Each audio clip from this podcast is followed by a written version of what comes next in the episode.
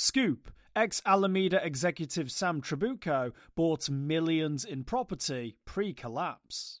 Sam Trabucco, former co CEO of bankrupt crypto investing firm Alameda Research, purchased two luxury apartments in San Francisco last year, documents verified by Protos reveal.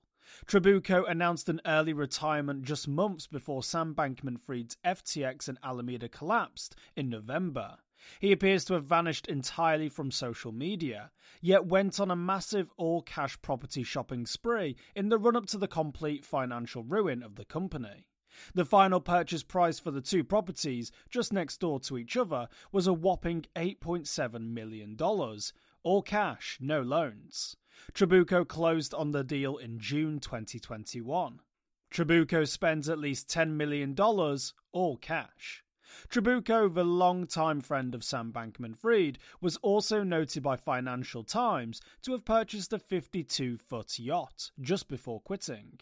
He chose to call it Soak My Deck and apparently paid someone on Fiverr to come up with a logo. The super yacht is the same length as the yacht that Three Arrows Capital attempted and ultimately failed to buy. The yacht is a 2022 model, which points to a purchase point far north of a million dollars. While the yacht was registered with the US Coast Guard in November, it can't be tracked. It's unclear which country it's currently harboured in or whether it's in international waters. Trabucco also owns a half a million dollars home in a gated community south of Portland, Maine, where he's registered to have his taxes sent. This property was purchased in August of 2020. This suggests that in the years leading up to the collapse of the trading firm he helped build, Trabucco purchased north of $10 million in all cash purchases in the United States alone.